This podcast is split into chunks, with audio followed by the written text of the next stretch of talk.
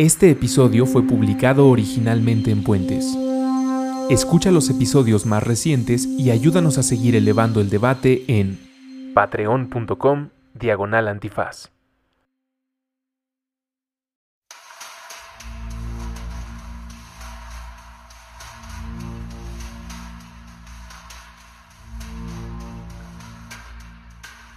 Tengo que empezar este programa diciendo que cometí un grave error con mi esposa. No tan grave como el de los trabajadores de la planta nuclear de No Chernobyl, manches.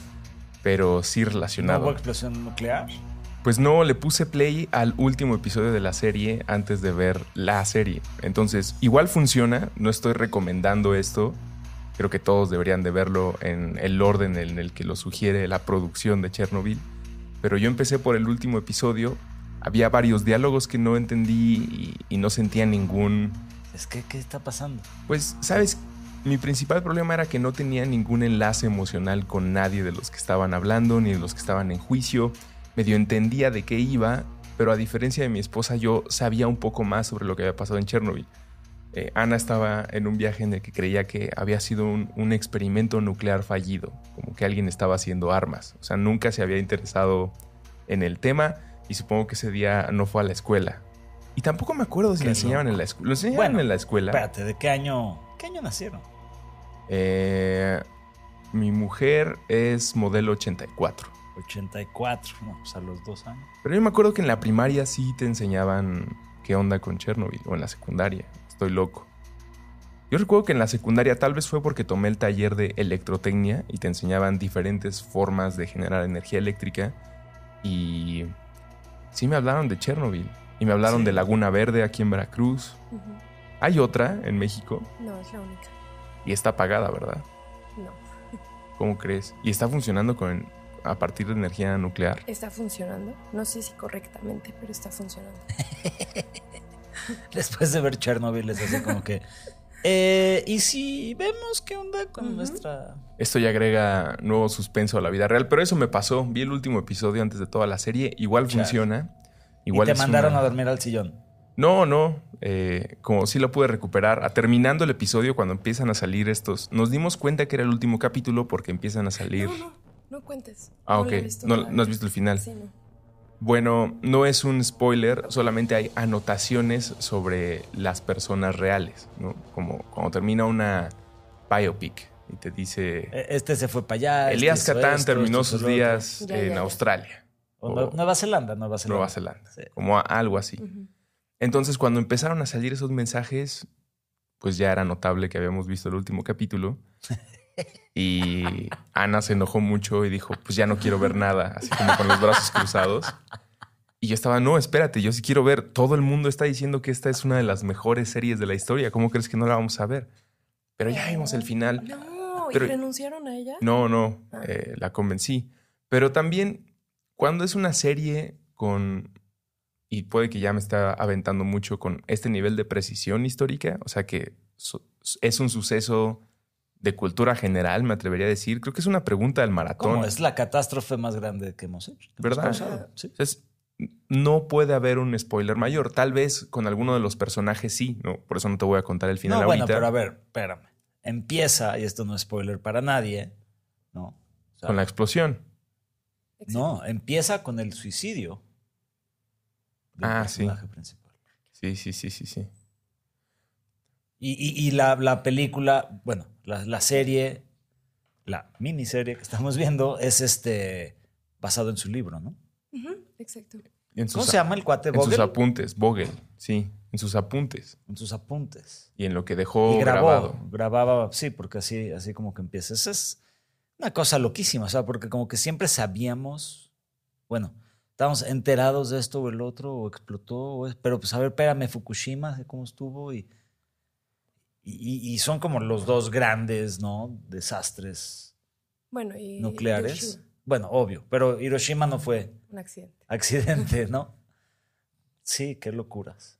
Y bueno, Pero lo de las realidad- islas, que, que han, las pruebas que se han hecho también en algunas islas, ¿no? También, donde probaban las, las, las bombas.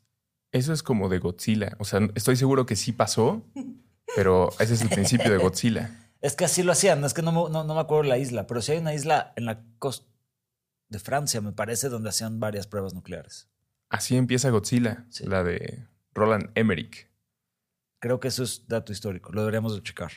Sí, porque utiliza incluso eh, imágenes de las pruebas reales Sí, sí, de las bombas. Que ahora, la, la bomba atómica nos dio a Godzilla, no solamente en la ficción, sino también en, en la creación narrativa, eh, en la serie que hemos recomendado mucho acá de la ciencia ficción según James Cameron y sus Mm. fabulosos amigos, explican cómo después de la derrota de Japón, cuando caen las bombas, pues los japoneses no quieren ni pueden hablar de esto en sus medios de comunicación o en su literatura o en, su- en sus medios. No, no se puede hablar de la derrota. Es una cosa eh, pues de muy poco honor Eh, Completamente a. y además un trauma terrible de la destrucción que dejó y la radiación. Entonces, no podían hacer una película de lo que les había pasado ni escribir un libro. Y creo que en menos de dos décadas alguien dice, pues hagamos una de un monstruo. No podemos retratar el acto monstruoso que nos tocó, pero sí podemos crear una criatura que nos ayude pues a llorar o a sacar lo que tengamos que sacar. Y es cuando aparece Gojira, que ¡Gojira! que era la mezcla de ballena y gorila. Y así le decían a uno de los que trabajaban en la producción de la primera película, a un señor gordote y grandote, Gojira, pero era como un insulto, como aquí que le digan el milusos o yo qué sé.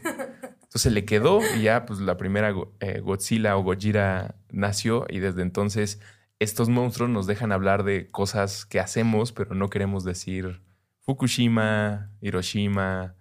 Y en el caso de. Chernobyl, creo que agarra un nivel más siniestro porque aquí no hay monstruo. Aquí el único monstruo. ¿Quién es el único monstruo?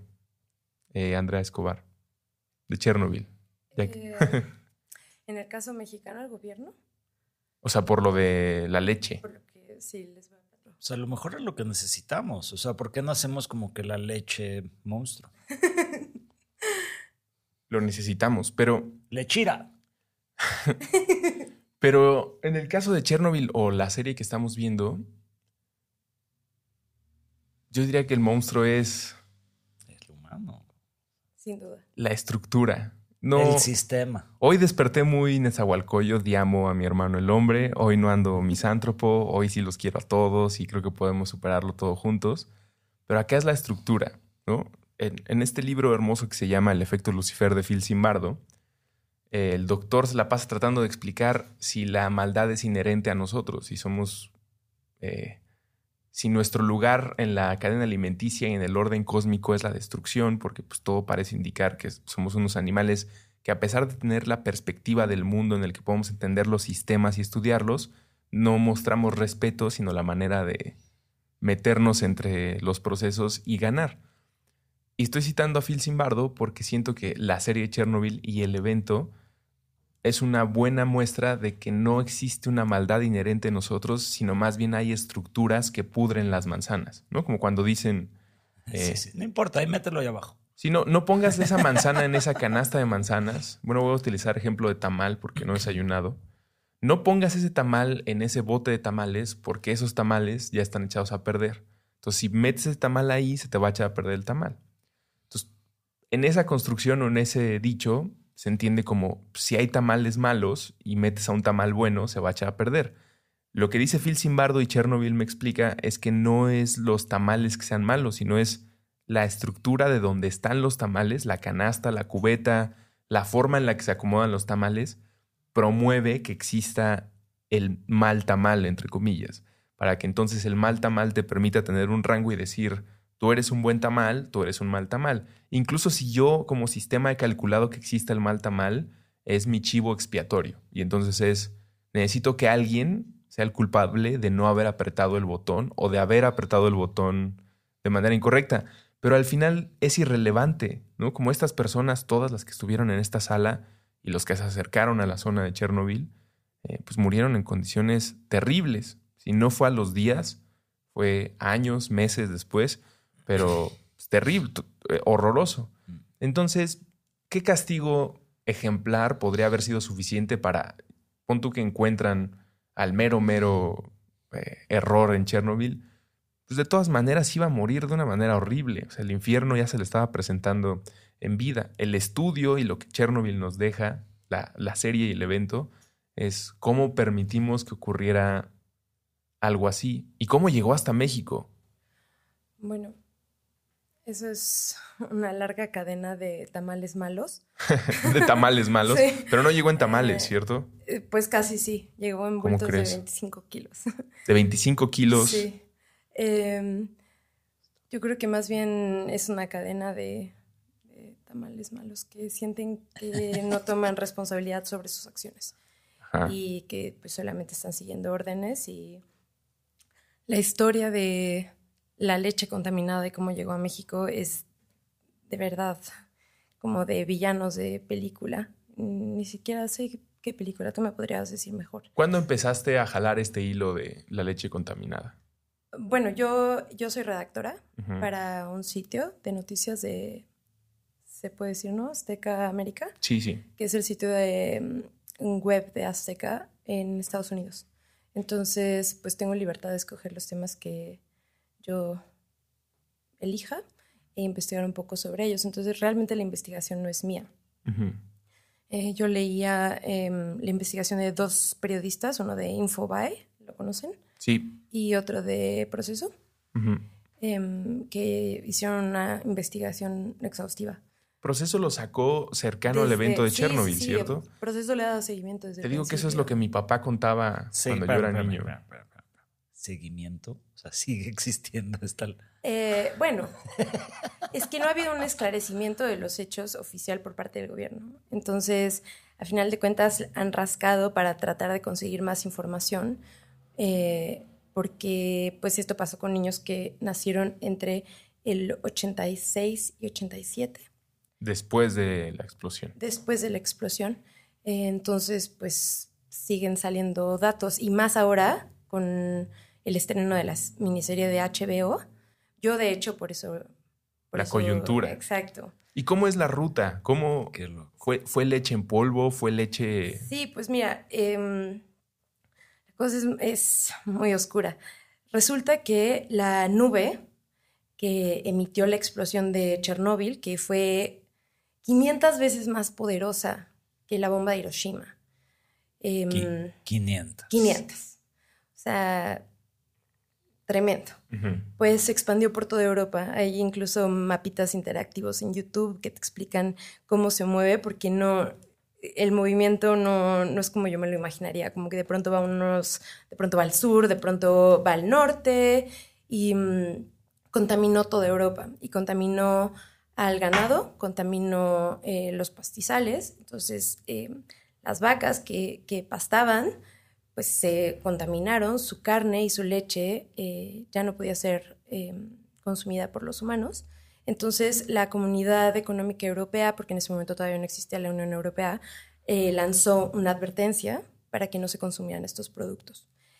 Eh, a pesar de esta advertencia, Irlanda, que es un país principalmente ganadero, pues tenía chingos de productos varados que tenía que mover, porque su economía pues está basada en eso. Pero se le había dicho, ya no los muevan. Ya, ya se les, se les había dicho, sí. Entonces, al parecer, Irlanda empezó una campaña de promoción, de ofertón loco. Eh, lo intentó con Ghana, lo intentó con Brasil. eh, y estos países se negaron a comprar la leche, a pesar de que me imagino que les dieron un precio muy especial. Un precio tan especial Tan que solo podía ser aceptado por el país más especial del mundo, supongo. O sea, ¿sí fuimos nosotros? Sí, sí, sí. Gracias, Raúl. Entonces, eh, en ese momento, a ver, toda la información sobre el tema está súper blindada. Sí, bueno, además, si esto fuera la primera vez que se estuviera contando en un medio, habría un francotirador apuntándonos. Esto es... Espero que no haya. No, no, pero esto es información que está blindada, sí, pero expuesta ya Sí, desde... por desde distintos medios, sí, sí, sí. Porque sí tenemos em, dos documentos oficiales, bueno, dos vías de información que, que hablan de lo que sucedió. Y es que, em, en primer lugar, el, quien era el embajador de México en Brasil, cuando se enteró que Brasil rechazó la leche y que Irlanda estaba tratando de moverla, avisó a la Secretaría de Relaciones Exteriores que esto estaba pasando y mandó el comunicado de, la Comunidad Económica Europea em, sobre los, los altos niveles de radiación que estaban en estos alimentos. Entonces, la Secretaría de Relaciones Exteriores, en ese momento estaba Miguel de la Madrid en el gobierno, em, hizo caso omiso. Y por otro lado, en el puerto de Veracruz llegaron los cargamentos de 40 mil toneladas de leche en polvo que México compró a Irlanda eh, a través de la CONASUPO, que era una paraestatal que era ayudaba con asistencia social a dar alimentos de la canasta básica. Sí, yo, yo hacía fila con mi mamá y mi abuelita en, la CONASUPO. Era, era muy, muy normal. Antes de ir a la primaria, que entrabas a las que 7, 8 de la mañana, tenías que acompañar a tu mamá, abuelita, papá o encargado de conseguirse esos productos y tenías que pararte tan temprano porque se acababan, eran tan baratos, pero no estaba como para toda la colonia, entonces tenías que ir a formarte. Y había muchas personas como mi abuelita que no necesitaban más leche en su refri, pero esta loca idea de abundancia era de no, pues, lo que puedas. Ajá, con ese precio, deme 40 kilos. Oiga, pero tiene radioactividad. Ah, entonces deme 8. Porque qué tal que se acaba la radioactividad y al rato ya no, ya no vuelve a ver. En ese pensamiento, entonces la CONASUPO fue la encargada de hacer esta compra y se distribuyó, se alcanzó a contener. Pues. ¿En qué momento se dio cuenta alguien de que no estaba bien? Es que hubo otra advertencia en el, a través de funcionarios de gobierno de la contaminación de la leche, porque cuando llegó al puerto de Veracruz, pues siempre hay robo hormiga, ¿no? Y pues lo que se cayó del camión. Entonces, em, los comerciantes se arreglan para vender lo que pudieron robarle a, los organismos gubernamentales y venderlo a todavía costos mucho más bajos. Entonces, al parecer, en, una base naval en Veracruz, eh, todos los marineros, los, perdón, los marinos empezaron a, enfermar gravemente. Entonces, el... O sea, no como una comisión que les dejaron, sino como lo has descrito, pues agarraron unos costales se le cayó un costal, señor, y pues la vamos a dejar aquí para que con ese tomemos los marineros o los que, encargados del puerto. No, no, no. Lo, eh, vendieron. Lo vendieron. Ah. Entonces, el almirante. A la gangsters, mafia. El almirante de la base naval se dio cuenta que se estaban enfermando todos, fue a revisar los productos que estaban consumiendo y vio que eh, los paquetes de la leche decían Irish Dairy Board y se acordó que en Irlanda había habido altos niveles de radiación después de Chernóbil. Entonces decidió investigar un poquito al respecto y le mandó creo que 22 paquetes a un amigo suyo, el, jefe de laboratorio de Laguna Verde, justamente. Y Laguna Verde ya tenía una planta nuclear. Ya, ya tenemos una planta nuclear. Entonces investigaron esta leche y se dieron cuenta que tenía 10 em, dosis más de lo que el ser humano puede soportar durante un año de un compuesto, ni siquiera sé si se llama compuesto, pero un isótopo, una cosa así, eh, que se llama cesio 137, que es un material radioactivo. Sí. si mm, ustedes ya vieron la serie de Chernobyl, este es un diálogo muy parecido a Chernobyl, a la serie. Cuando empiezan a decir, es tantas veces lo que, lo que puede aguantar una persona. Exacto, en un año. Entonces son 10 veces más de lo que se podía tolerar en un año.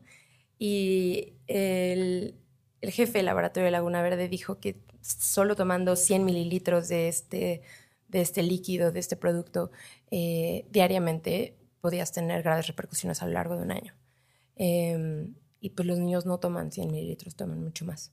Mucho más. Porque además la CONASUPO, entre las personas que favorecía, era niños que necesitaban fórmula, leche o madres solteras que necesitaban. No, y lo grave en realidad es que la CONASUPO em, era el único medio ah, por el que las empresas privadas podían eh, comprar también leche en polvo.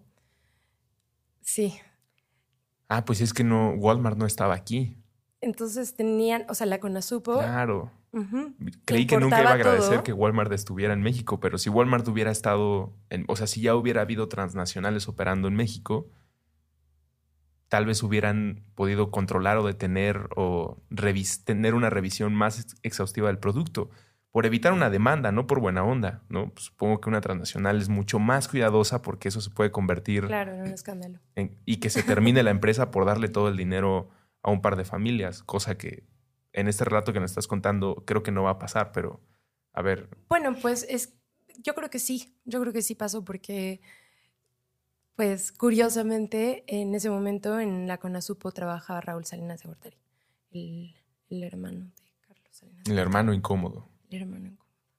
Entonces, em, compraron 40 mil toneladas y estas 40 mil toneladas también se distribuyeron a empresas gigantes como Kraft, como O sea, se, Bremen. se hicieron, como pro- se hicieron productos. se hicieron muchos productos con, esta, con, este, con esta leche.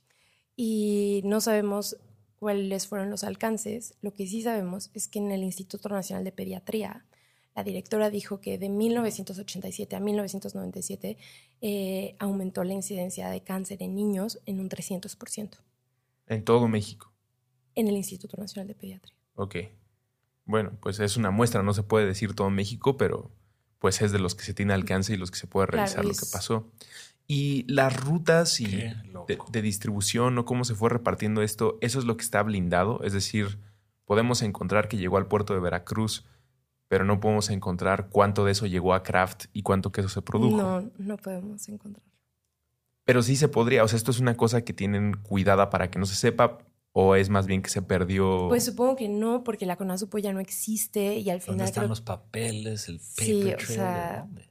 Sí, ajá, pero, o sea, es como Además- revisar a Kraft o Nestlé, a ver tus libros contables, puede que no nos diga de dónde utilizaron materia prima para producir fórmula, leche en polvo para tus empaques, pero por lo menos tus compradores, si podemos encontrar si fueron en Chiapas, si fueron en Guerrero, pues tal vez puedas hacer un mapa. Y esto, o sea, con la única utilidad de tal vez hacer la segunda parte de Chernobyl Chernobyl HBO. MX. Pues, Chernomex, dijiste, a mí me parece una gran serie 2. Sigue teniendo esta espíritu siniestro de que algo horrible está pasando, pero ahora en, ahora en América. Netflix, ayúdanos, por favor. Imagínate que Netflix o Amazon Prime agarraran. Pues los rusos ya van a hacer su versión que dicen que fue, el, Fue culpa de la CIA. Ah, sí. Dicen. Pero me parece que eso es. Me tiene muy entretenido, pero es reducir un problema a ¿Es una. culpa de alguien más? Es que es un absurdo que, una vez más, deja de tener sentido quién es el culpable. Vamos a suponer que fue la CIA infiltrada.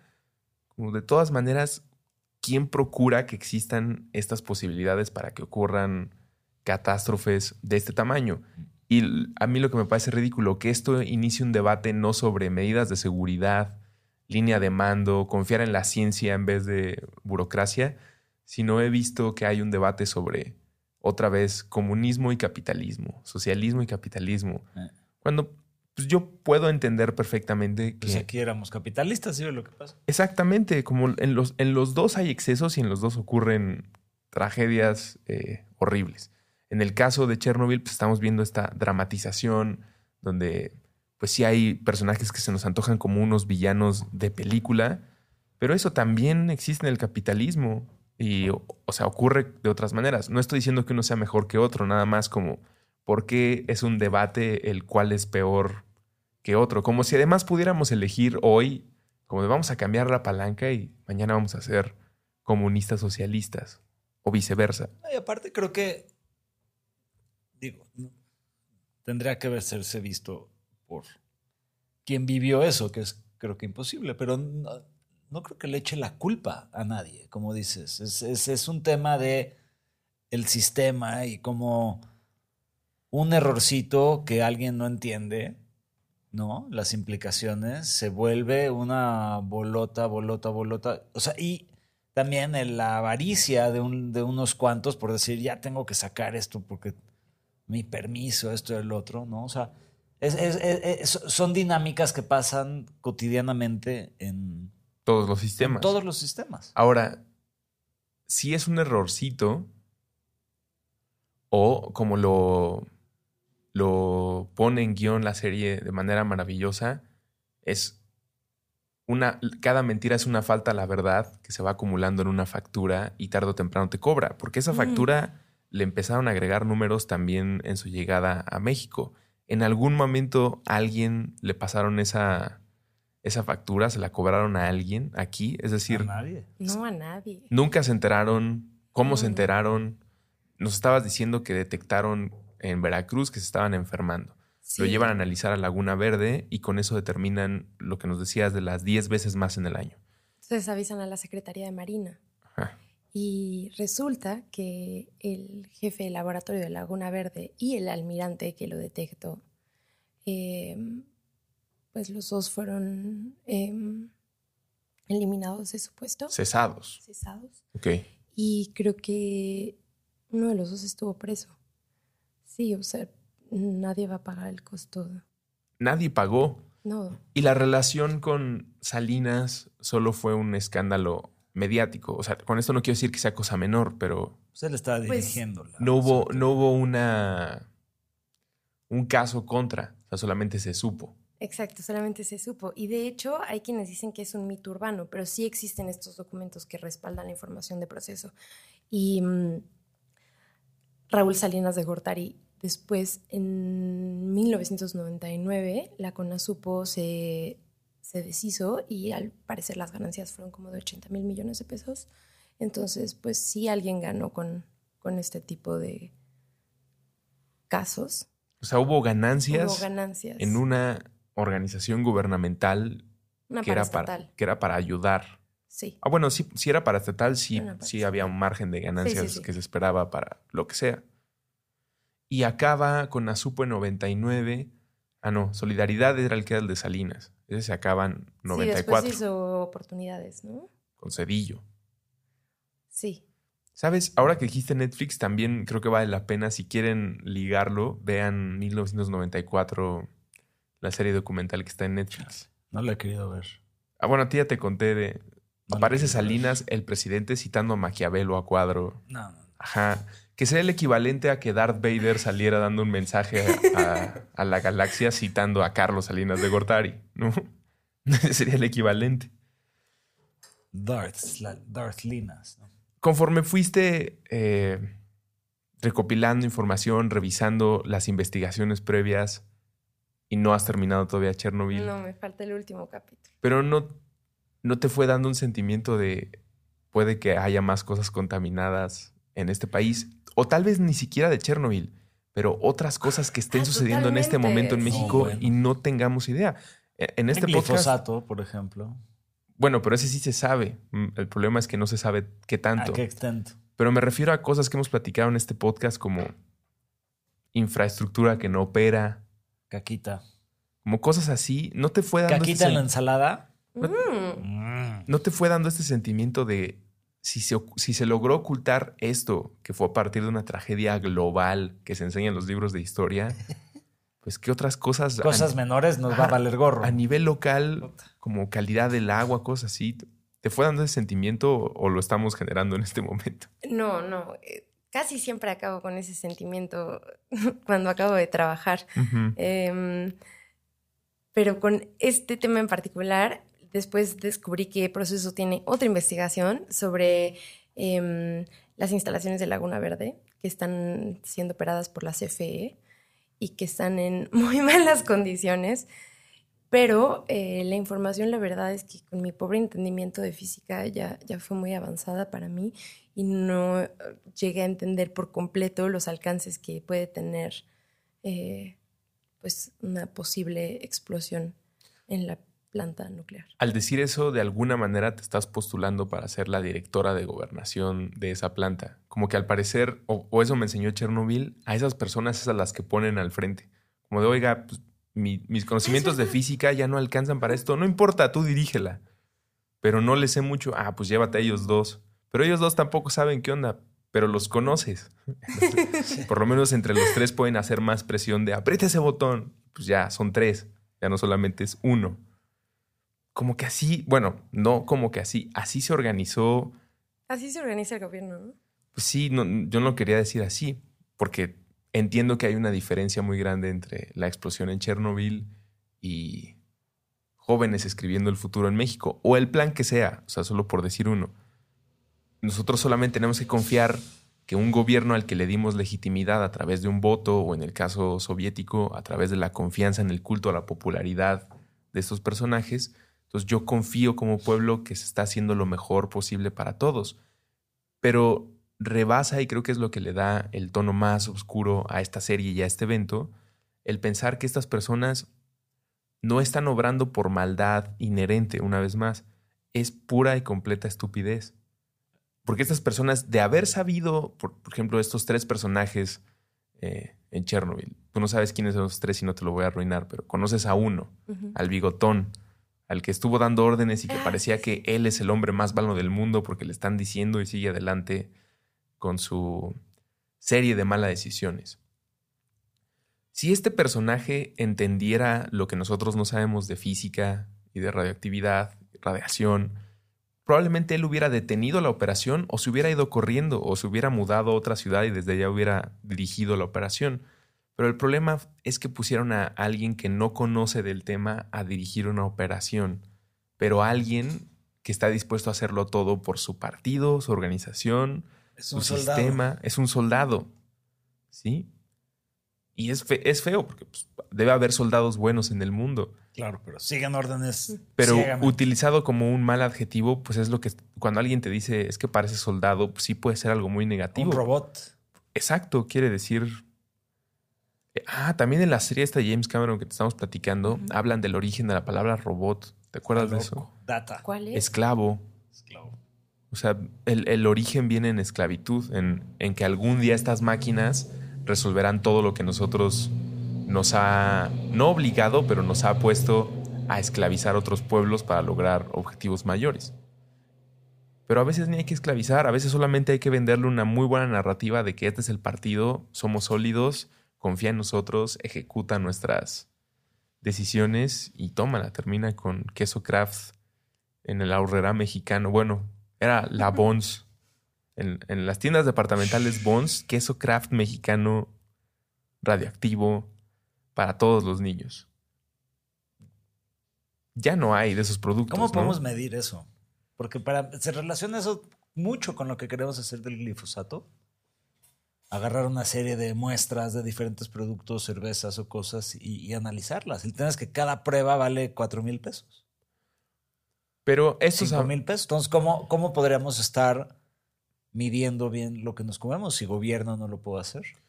Pero si aparecieron mecenas o lográramos un sistema en el que las personas fondearan esas investigaciones, que sí o sí se tienen que hacer.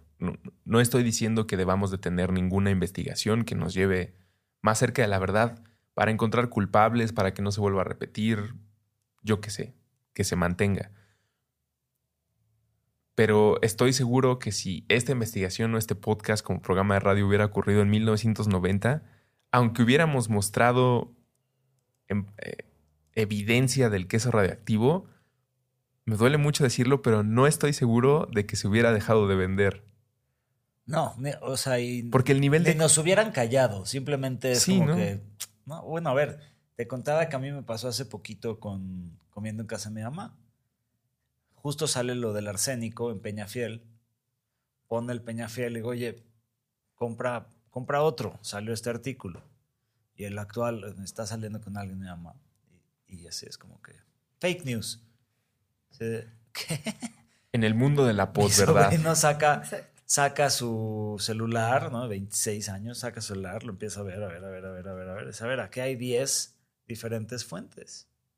O sea, ya, hay una esta posición de decir, no, a ver, no, no voy a confiar en ti, pinche hippie o lo que sea. Conspiracionista. Conspiracionista.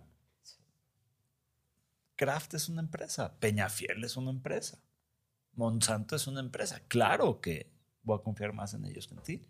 Pero es por la inversión que hacemos en esta factura de mentira o de verdad. Me encanta que voy a poder citar a Bill Hicks, el gran, gran Bill Hicks. Bill Hicks cerró uno de sus shows de stand-up eh, más épicos que se llama El viejo este, Hombre en llamas. Bueno, lo voy a poner en la bitácora, pero lo cierra diciendo por qué nos cuesta tanto trabajo experimentar o la psicodelia o el despertar de la conciencia, ahora que todo el mundo anda tan despierto. Y él decía, es porque invertimos demasiado en este parque de diversiones. Entonces, no, espérate, ¿cómo que esto no, no es verdad y es solamente una conjetura de mi mente absorbiendo la realidad?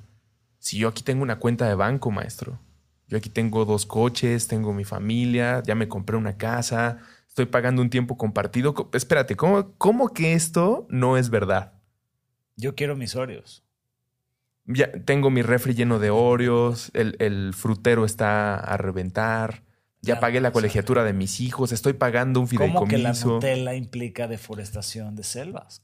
Entonces hay tantas mentiras invertidas en la realidad del mundo que cualquier cosa que le dé un martillazo a los cimientos, por ejemplo, que un producto derivado de Nestlé Kraft en- en- a finales de los 80 hubiera podido estar contaminado, que yo creo sí es suficiente la inversión que hemos hecho en este sistema para incluso ir en contra de nosotros y decir no puede ser. O sea, no importa que me estés diciendo lo de Peñafiel o que yo mismo esté frente a los costales en Veracruz en 1987-88, he invertido tanto en esto llamado sistema mexicano, gobernanza, eh, república, ciudadanía, confianza, que yo ya no lo puedo traicionar. O sea, lo estoy diciendo yo porque eh, estoy con la ventaja de conocer el panorama a, a distancia o tener una vista que ahora nos estás contando, por ejemplo. Pero yo sí creo que el, el humano promedio tiene tanto invertido en todo esto que no está dispuesto a cambiar nomás porque le muestren. El nomás es bien feo, pero nomás porque te muestren que en una pantallota que esto te mata. Pues mi, mi ejemplo que lo utilizo mucho es el de la carne roja. Ya nos salieron a decir que tenemos que reducir nuestro consumo de carne roja por salud general del planeta, de nosotros, de todos los sistemas. Bájale a la carne roja. Ni siquiera nos dijeron ya no lo hagas. Es bájales. Y nos dijeron qué marcas, de qué campos, de qué tipo de... No ha bajado el consumo de la carne roja y no creo que vaya a bajar. No, pero espérate, sí ha bajado, claro que ha bajado. En ¿Sí ha Estados bajado? Unidos- en Estados Unidos ha bajado muchísimo. Como de hamburguesas y... Según yo, sí ha bajado. Ah, no mira. tengo el dato fresco, pero Allá ya un cambio, está chingón. a- a- aquí yo lo llevaría, no, no a la carne roja, a los refrescos. Por- Bebidas Por- azucaradas. Por gordos. Bebidas azucaradas. Es de lo que más. Unos reportes que le, unas infografías que le hicimos de reportes del el, ay, el consumidor. Procuraduría del Consumidor, la Profeco. No, no, no, no, no. La ACE. Es una ACE que lleva Alejandro, Ah, sí, sí, Alejandro sí. Calvillo. Como El derecho del consumidor. el favor del consumidor. No. El Tenían hasta poder un- del consumidor. El poder del consumidor. Sí, tenían hasta un canal en YouTube. Es muy como, chido. Sí, a ver, sí. depende qué estimaciones tengas, pero entre un 50 mínimo a un 80% de las diabetes son causadas por bebidas azucaradas. Sí. ¿Y ha reducido, se ha reducido el consumo de refrescos? No sé. Bueno, pero esta campaña tiene menos Según de yo, no. cinco Creí años. que iba a estar acompañado de un dato optimista. No, no, no, no, no. Según yo, o sea, por eso diría, o sea, la Sí. carne roja creo que la ha bajado, pero el refresco, como en esta peli de. Ay, una del azúcar, This Sugar Story o algo así. Que van en, le están haciendo un arreglo de los dientes a un chavito que vive en algún lugar del, de, de Alabama, algo así en Estados Unidos, porque toman mucho Mountain Dew. El Mountain Dew tiene muchísima más azúcar que la Coca-Cola. o algo Ujú. así, creo que el doble, una cosa así. Entonces, toman mucho Mountain Dew y eso les carcome toda la, la- toda la boca. Y le está haciendo los arreglos, así que se ve, digo, o sea, si hay cosas que odio en la vida es ir al dentista y ver, y ves así como que, wow, sí, no, ver la cara que estás haciendo, es horrible. Y el cuate así sufriendo, sufriendo, así cortes de, de sucesión, y luego sale, así todo madreado de la boca así. ¿Y qué quieres? ¿Tomar Mountain Dew? Ay, no. Ya le tenían listo el suero con Mountain Dew directo a la Así de- intravenosa. A ver, güey, o sea, ¿qué no estás entendiendo, cabrón?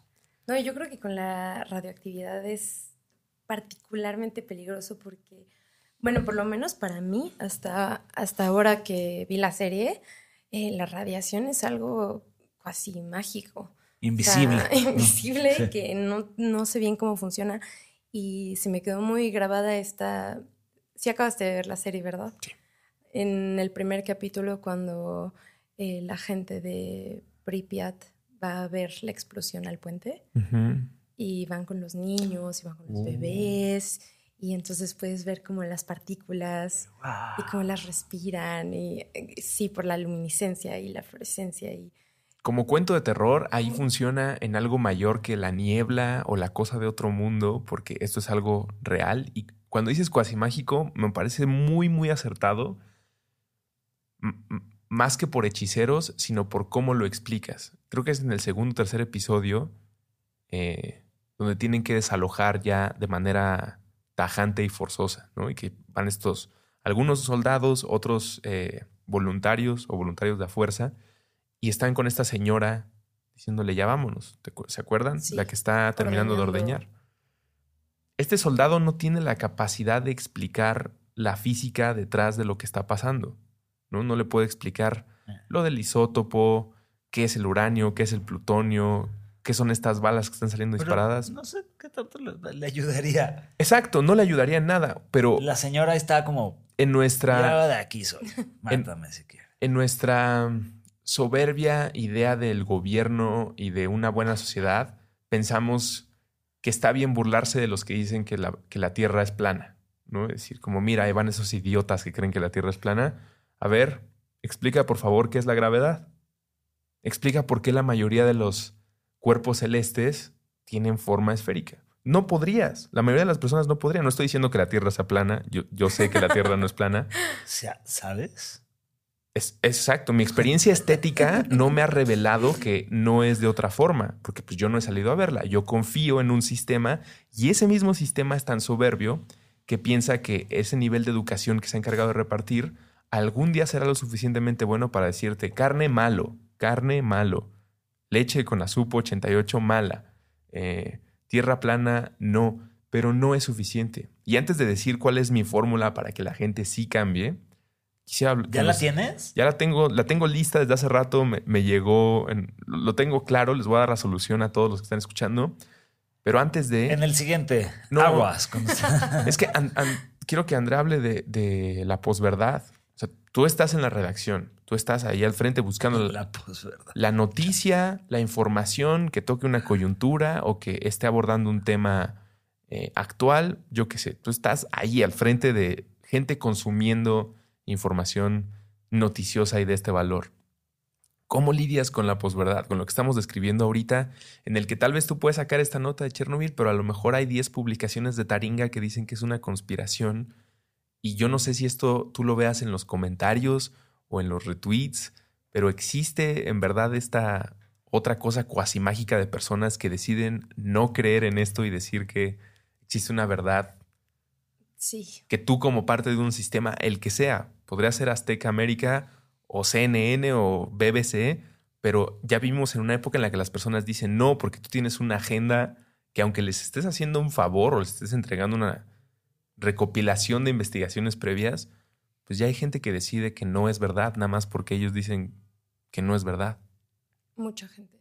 Mucha Lo- gente. Sí. Lo, en realidad, creo que el medidor de qué tanto influye la, la verdad en la gente, eh, para mí, son las redes sociales. Los comentarios que nos dejan en, en las notas, en, en Facebook sobre todo.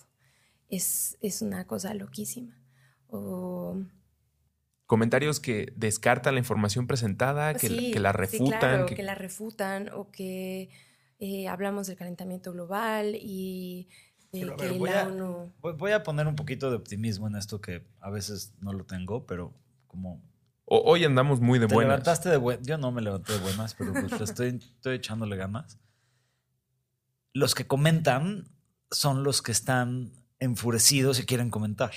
Sí, claro. Otros lo leen y dicen, ah, órale. Y no, y ni siquiera comentan el, hey, buen reportaje o esto o el otro. O sea, a lo que voy es que en muestra los trolls van a ir a trolear. Y el otro gran porcentaje de la gente ni siquiera como que, bueno, peor aún, ni siquiera lo leen, ¿no? O están enterados.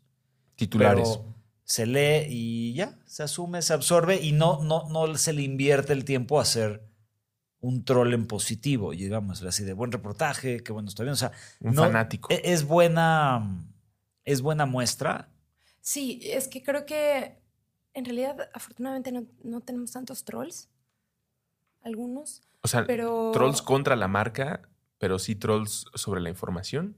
Eh, no, es que no trolean la información. Ok. Eh, creo que mucha de la audiencia son personas que tal vez pasan los 50 años eh, y pues el- la página es una de sus principales fuentes de noticias. Entonces leen cosas como que la ONU nos advierte que tenemos 12 años para eh, frenar el, el calentamiento global y dicen como Satanás nos agarró confesados o, o le dan explicaciones religiosas a, a- a hechos científicos. Y pues sí, no es tanto que quieran botarnos la información, sino que simplemente no entra en su, en su espectro. no, no. Sí. Esa también podría ser una Espectro de solución. entendimiento. Exacto. Dirían mis maestros. Esa también podría ser una solución. Que bajara a la deidad que crean la mayoría de las personas o en la forma preferida, dependiendo eh, el accidente geográfico de tu nacimiento, y te dijera carne roja no, y un manazo. Y creo que ni así cambiaríamos. No, yo, yo eh, estoy ahorita leyendo de biotec- bio, biotechnology y cosas así con Yuval Noah Harari. Y yo creo que va a ¿Estás tener en que ser un chip. No, el, no, el otro. el- Las el 21 Homo Deus. lecciones. Ah, Yo empecé al revés. 21 lecciones Homodeus. Voy Ok. ahorita. Y yo creo que va, va a acabar acabando siendo un chip, ¿no? O sea, es como tu smartwatch o tu... o ya, como dice lo que está haciendo Musk, ¿no? Este Neuralink o así, que vas a tener un... Algo que te dé un toque. ya no comas azúcar. O ya sea, ruso, ese postre no. Pero como de Pavlov dices. O sea, de Digo, condicionamiento. Lo estoy burlando, pero sí va a ser de condicionamiento en el cual, este, pues ahorita lo ten- mucha gente lo tiene, ¿no? El, el, el, iWatch. el Apple Watch o esta, ¿no? Que te dice, hey, estás sentado mucho tiempo, párate. Y Y puede se lo venir pones a tu perro. en un sentido positivo ya de, de cómo hacer ejercicio. En un sentido también creo que positivo, ¿no? O sea, si lo tienes, te puede medir, en algún momento supongamos que te puede medir. Híjole, pues ya hay cosas que te miden el azúcar en la sangre, ¿no? O sea, Ujú. cosas así. Entonces, sí va a haber un. Ya bajémoslo del ya no comas esto, sino simplemente te va a presentar información en tus lentes Y tú vas a decidir. y, y te va a decir: A ver, güey, tu azúcar está así, tu peso está así, el último año ha sido esta tu evolución. Ta, ta, ta, ta, ta. Ya. O sea, este sentido de ver la información tiempo real y de una fuente que la confíes se va a volver creo que cada vez más importante. Yo uso muy seguido el ejemplo de una calle en Londres, en Londres, en algún lugar de Inglaterra que se llama, aparte muy apropiado, los British me encantan, Tidy Street. Tidy Street. Y empezaron a mapear sobre la calle su consumo energético de cada casa. Solamente el que ya esté exhibido en la calle para que toda la calle pueda ver, ah, mira, este estás consumiendo mucha energía. qué cagado. Oye, ¿tú qué onda? Estás consumiendo muy poca. Y que tú veas el consumo general de la calle, redujo esa, el- la energía en esa calle en un 15%. Solamente verlo. O sea, como un control social. Balcón. Ajá. Eso. Es que, pero es que está visto como balcón, está visto como lo que sea. Es, eh, yo les digo, quitémosle el, la valoración. Es, o sea, o el, la carga de tú más, yo menos, o me balconeas y yo no, porque es, es mi información, mi consumo energético. Pero Simplemente la información, el feedback sobre la información presentada genera, genera mejores conductas. ¿Ya leíste la información de James Blake? Blake. El mismo que hizo el de viaje en el tiempo, el que me lo ha pasado sobrevendiendo hace dos años. Tiene un. hi- Hizo un ensayo sobre los viajes en el tiempo y ahora tiene. Bueno, antes de ese tenía uno que se llama La Información. Ampliamente recomendado. Va mucho en lo que estás diciendo sobre otro. lo, voy a pu- lo tengo que apuntar. La información de James Blake. Gl- Con G. G-L-E-I-C-K. Glake. Así como Glake. son. Glake. Y para concluir esta conversación, va la solución máxima y definitiva a todos estos problemas. No puedes cargarle la factura ni a la mentira, ni a la verdad, ni a la salud pública, ni a la confianza en una buena sociedad. Desde mi perspectiva, de lo que he aprendido, que hay mucha gente más mayor que yo en el planeta y muchas más personas que han escrito libros y tesis al respecto, mi apuesta es el dinero. No les digas, Regresamos al primero. no les digas, ya no comas carne roja porque te vas a morir. Diles, hey, ¿sabías cuánto vas a pagar de medicinas por esa carne roja? Te están viendo la cara de tonto. Porque esas medicinas no deberían de costar eso. Entonces te están robando tu dinero. Y entonces la gente reacciona. Cuando le dices, hey, todas esas cosas que te estás comprando de glifosato, ¿sabías que deberían de ser más baratas? Te están robando tu dinero. Y entonces si ves cómo la gente se pone como, a ver, espérate, ¿me están robando dinero? Sí, pero también te vas a morir. No, eso no me importa. Estás Muy diciendo, largo plazo. estás diciendo que estas empresas me están quitando dinero de mi bolsa. Sí, pero en realidad es tiempo con tu familia. No me importa mi familia. Solamente dime si es verdad que esta gente me está robando mi dinero. Y entonces la gente sí se prende y sí se manifiesta y sí tiene un cambio, porque esa es la inversión más grande que tenemos de fe, de creer que estos papelitos tienen un valor más allá de lo que te lo comprarían en un depósito de reciclaje o que las monedas valen en realidad este punto cero un centavo de dólar. Todo eso es chafa, todo eso es una una invención o una narrativa en la que decidimos creer, pero creemos tanto y le tenemos tanta confianza que cuando nos dicen, si sigues consumiendo esta leche radioactiva, el iPhone va a subir 200%, yo creo que habría manifestaciones en todo el mundo. Sí, Russo se pasó al Dark Al Side respecto. hace como unos episodios de Star Wars. Pero este es un mensaje de alegría y esperanza. Si hay solución, nada más dejen de decirnos que nos vamos a morir.